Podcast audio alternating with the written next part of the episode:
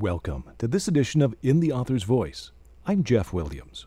As China's trillion dollar Road and Belt Infrastructure Initiative continues working to reshape global trade, a new book works to bring a new understanding of China to the world, especially of Chinese millennials known as the restless generation. Zak Dychtwald is an American millennial who decided to travel to China and immerse himself in the culture and its people. I recently talked with Dychtwald about his book Young China, about the country and its new generation. There are there's a lot of to do about you know American millennials. I'm one of them. There's 80 million of us here. There's 400 million millennials in China, five times more, more than the population of the United States and Canada combined. So it's a large generation. Um, what we often don't think of, though, is that they're open minded, particularly compared to old China. Old China grew up behind a cultural wall. Their understanding of the West was pretty much limited to slogans. They had no experience, they'd never seen it. This young generation has grown up watching our movies, they've grown up watching our TV shows. Uh, reading our news, you know, I have friends who can quote Barney from How I Met Your Mother and Martin Luther King Jr. They they have an, a complex understanding of the United States. You know, as you mentioned, they're sort of redefining our educa- our education system right now. One in three students studying abroad in the United States are from China. One in three. And because they're so big, like we're seeing in education, they redefine every market they touch.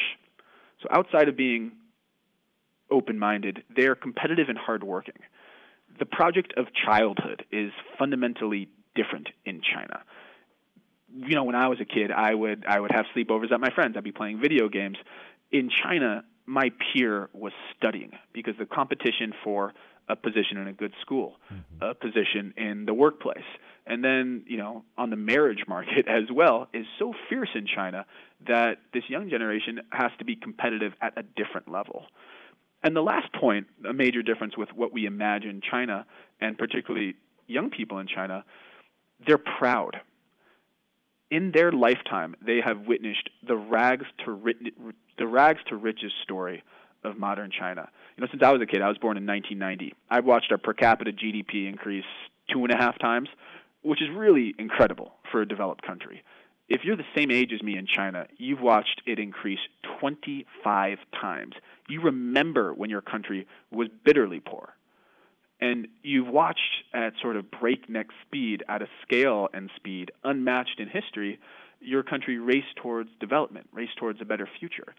And that again, that doesn't just mean on an international stage, really large and distant. It means you've watched your family become wealthier. It means you've watched their become more to eat. You're not worried about subsistence questions anymore. You get to sort of decide instead of thinking about what do I what am I going to eat? How am I going to provide safety for my family? You're thinking about who do I want to be? It's a different mindset that this young generation is, particularly compared to old China and even different than the millennials in the United States. There has been a wave of, call it progressiveness for lack of a better term, there. I'm thinking about Alibaba and some of the other more westernized um, ventures that have that have popped up uh, in China and have been influencing at least social culture in, in, in, in China. What what was the biggest surprise for you during your journey there? It's the biggest aha moment is watching this young generation turn into a generation of more creative, innovative minds. You sort of touched on it. China's known for uh, as being a copycat nation.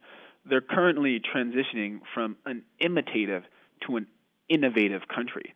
And you, you brought up Alibaba. One of the mistakes a lot of us make when we look at China is confusing the ideas of modernization with westernization. Alibaba is a large, innovative country with, or excuse me, an innovative company with Chinese characteristics. And so, what it means to be an innovator from China is different than what we have in the West. We, they have different wants, desires, goals, const- a different constellation of considerations.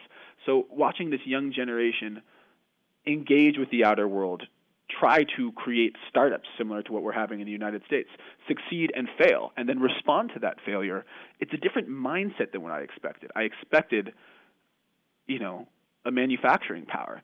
And what China is currently pushing towards, particularly with this young generation, many of whom are being educated in the United States, is a more innovative driven culture, an innovative an innovation driven economy.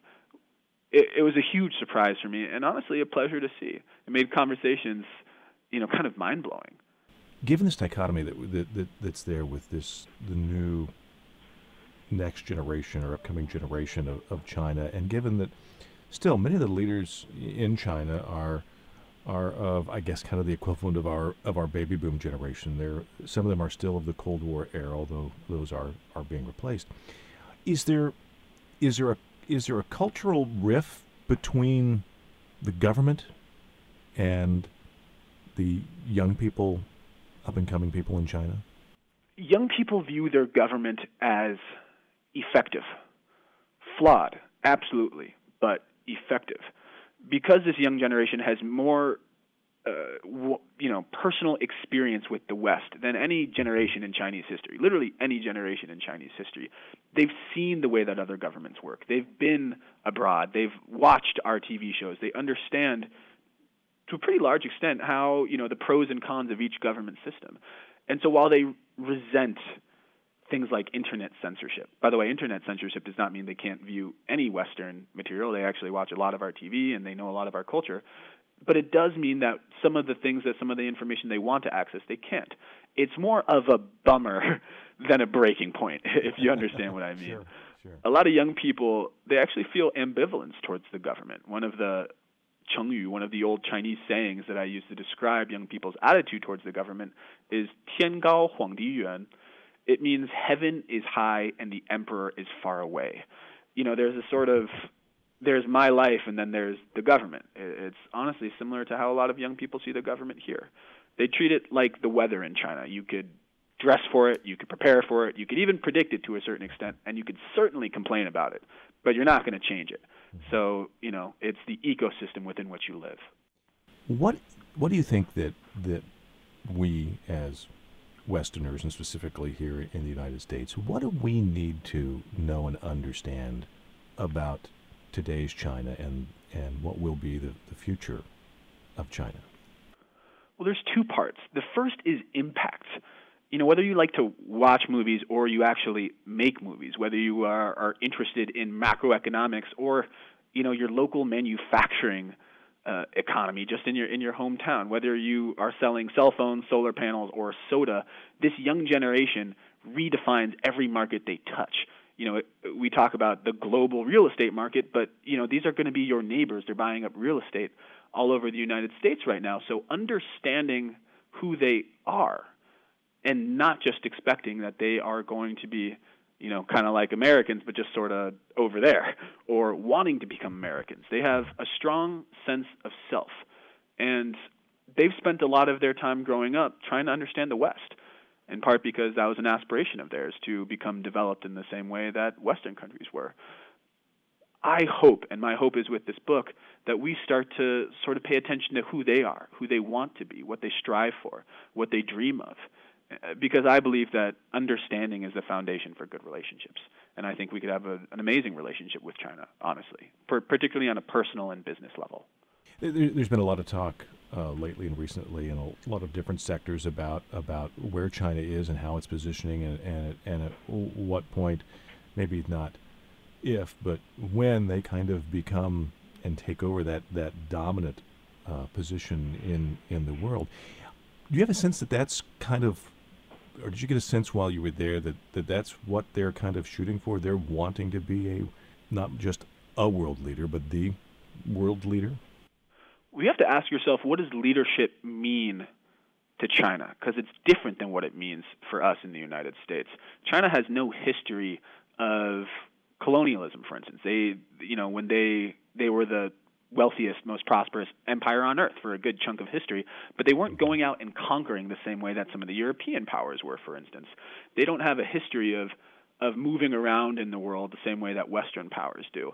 So we have to you know, in understanding who they are, we also have to understand how they see leadership. A big part of that is considering their own self interest. And there's no better example of that than the Belt and Road Initiative that they've begun in this last year or so, or a couple of years. Um, that is it's a massive infrastructure project all mm-hmm. over China and the Asia extended region. The way that that's going to be what Chinese leadership looks like. It's it includes around 68 different countries. You know, all over Asia, but also towards Africa. You have Kenya. You have they're building a railway to London, it's five large infrastructure projects that are meant to deeply impact the economies of all involved countries. Now, why is that so interesting? Because it's not political inherently, it's an economic initiative. But at a time when the United States is sort of shrinking away from the Asia extended region, particularly with the tearing up of the TPP, mm-hmm. China is saying that we are building our relationships to last. We're building them in concrete and steel. And these countries are becoming dependent on China as a sort of hub and spoke model of dependency. You have China at the core, and then these other countries creating deals with China that, you know, if any one deal falters, if one of the spokes breaks, the wheel keeps turning. But if you take the hub out, the entire thing crumbles. China is creating a series of economic dependencies that will likely lead to political allegiances as well. So it's a different style of leadership than we're used to looking at, and it's built for generations, not just election cycles. Having immersed yourself and, and put this book together, what do you what do you see in, in, in terms of the next ten years with the way that today's generation of Chinese continue to develop and, and grow? Where, where where where do you think they're looking in terms of, of what they're doing doing next? I think you have to look at two areas. First is innovation, like I mentioned. Some of the apps, some of the technology coming out of this young generation, it's even beyond what we're creating in, in Silicon Valley. I actually grew up in the Bay Area, kind of outside in, in a sort of a small town, but I have a lot of friends who moved into San Francisco, and they're you know they're they're proud obviously of what Silicon Valley is creating. I will say that an app like WeChat, it's a it's a super app in China that combines the functionality of mm-hmm. Facebook, Instagram, Snapchat, but then also Venmo, Apple Pay, uh, Uber, and then apps that we we don't even have here. Uh, it's China is forward leaning in ways that we can't even really imagine, and they're also great early adopters. So that's one area. Look towards innovation The other side is consumption. You know, this mm-hmm. for a generation that grew up under pressure the older generation is known as the uh, 吃苦的一代. They were the eat bitter generation. Times were tough when they were young. Mm-hmm. This young generation, sort of reacting to their difficult childhood, wants to enjoy themselves now. There's an there's an old saying, 今朝有酒,今朝醉. It means today I have booze, so today I drink. It's sort of an ancient way of saying YOLO. You only live once, so you want to live in the moment. And it um this young generation has the mentality that as much as we've worked hard, we want to enjoy ourselves now. So you're watching them redefine the global travel industry. China is the largest international travel market, outbound travel market in the world already. Two thirds of passport holders in China are under the age of 35. They want to see the world. They want to enjoy themselves. They value experiences in similar ways that we have with millennials in the United States. But this young generation is more driven, they're more intense, in part because of a reaction to a more constrained childhood. So the want to enjoy themselves, to sha to live, to live in the moment, uh, that's definitely driving this young generation. That's author Zak Dychtwald. His book is Young China. It's out in paperback from St. Martin's Press. He is also the founder of the Young China Global Group, a think tank focused on helping companies and governments understand global millennials.